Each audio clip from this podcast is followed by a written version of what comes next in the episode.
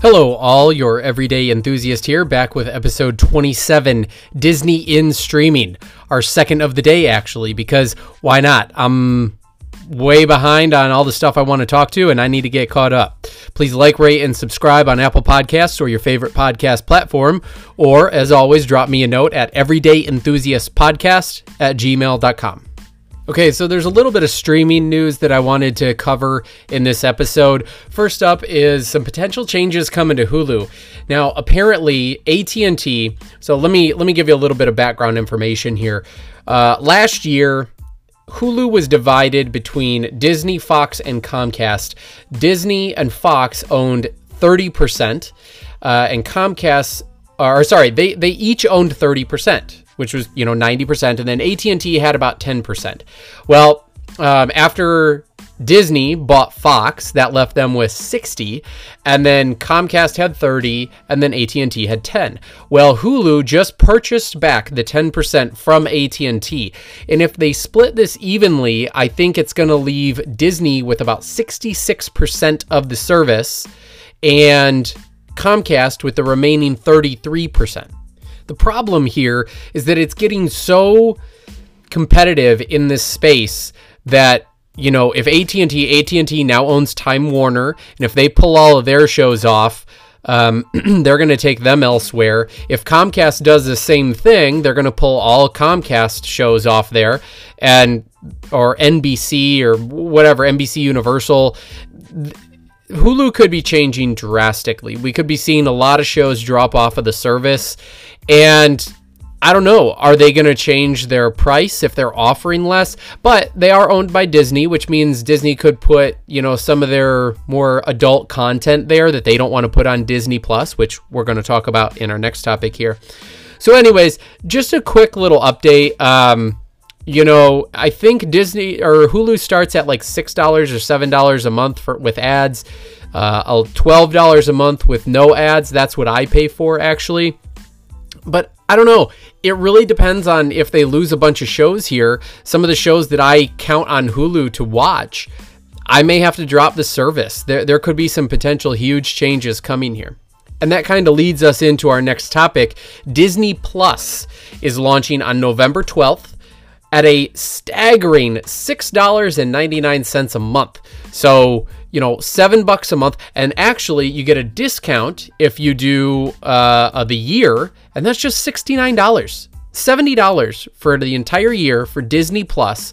They are claiming that in the first year, after the first year, they are going to have all of the Disney Channel content on here, which is 5,000 episodes of the station's TV different TV series that they have, and 100 plus original movies. Um, that's in addition to what all of the Star Wars content, all of the um, Marvel movies. Now, some of those movies will not be on the service on day one because they have to wait until the contracts with other streaming services run out. So they will add those on uh, as the time goes by. But there is so much stuff here. All the Pixar Pixar films are going to be on there, and in addition to that, there's going to be a bunch of um, content that they are creating specifically for the service. Uh, the Mandalorian is a, a, a, Star Wars series, a live action Star Wars series that uh, involves Boba Fett. If you're uh, a uh, a fan of Star Wars. And um, they're also going to do a live action uh, Lady and the Tramp, I think. Okay, that, that's cool. Uh, a spin off of Toy Story. And not to mention all 30 seasons of The Simpsons, which is just crazy. So, um, I, I, think you can tell by my reaction here. This is a no brainer for me. I am paying $70 a year. I will have this service. I'm guessing that it's going to increase as the years go on. This is probably just a, inaugural or, or a, a, a temporary uh, price, uh, and maybe maybe you'll get locked in, uh, grandfathered into this price if you sign up right away, and the price will go up for new subscribers in you know the coming years. But even if it does, I mean, this is just a crazy amount of content. I don't know how I'm going to watch all this, but um, you know, with with kids and Disney content, I mean, it's kind of a no brainer. All right, and the last two topics I want to touch on very, very briefly here. Um, there is a show called Too Young to Die, or sorry, Too Old to Die Young. It is coming to Amazon Prime um, on June 14th. Uh, so in about a month, well, two months actually, I guess.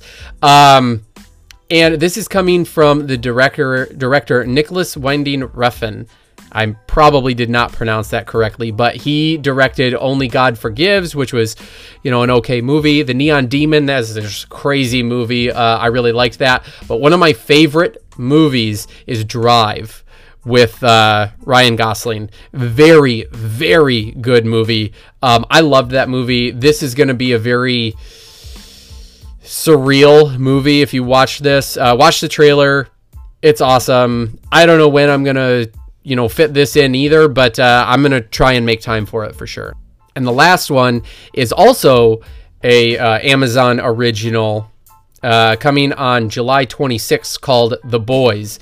And it's essentially about superheroes who are kind of running amok. I don't know if that's exactly how I would phrase it, but as superheroes, they can basically do anything they want and they try they take advantage of it a lot. And it looks like there is one individual who um, kind of takes it upon himself to kind of keep them in check, played by Karl Urban.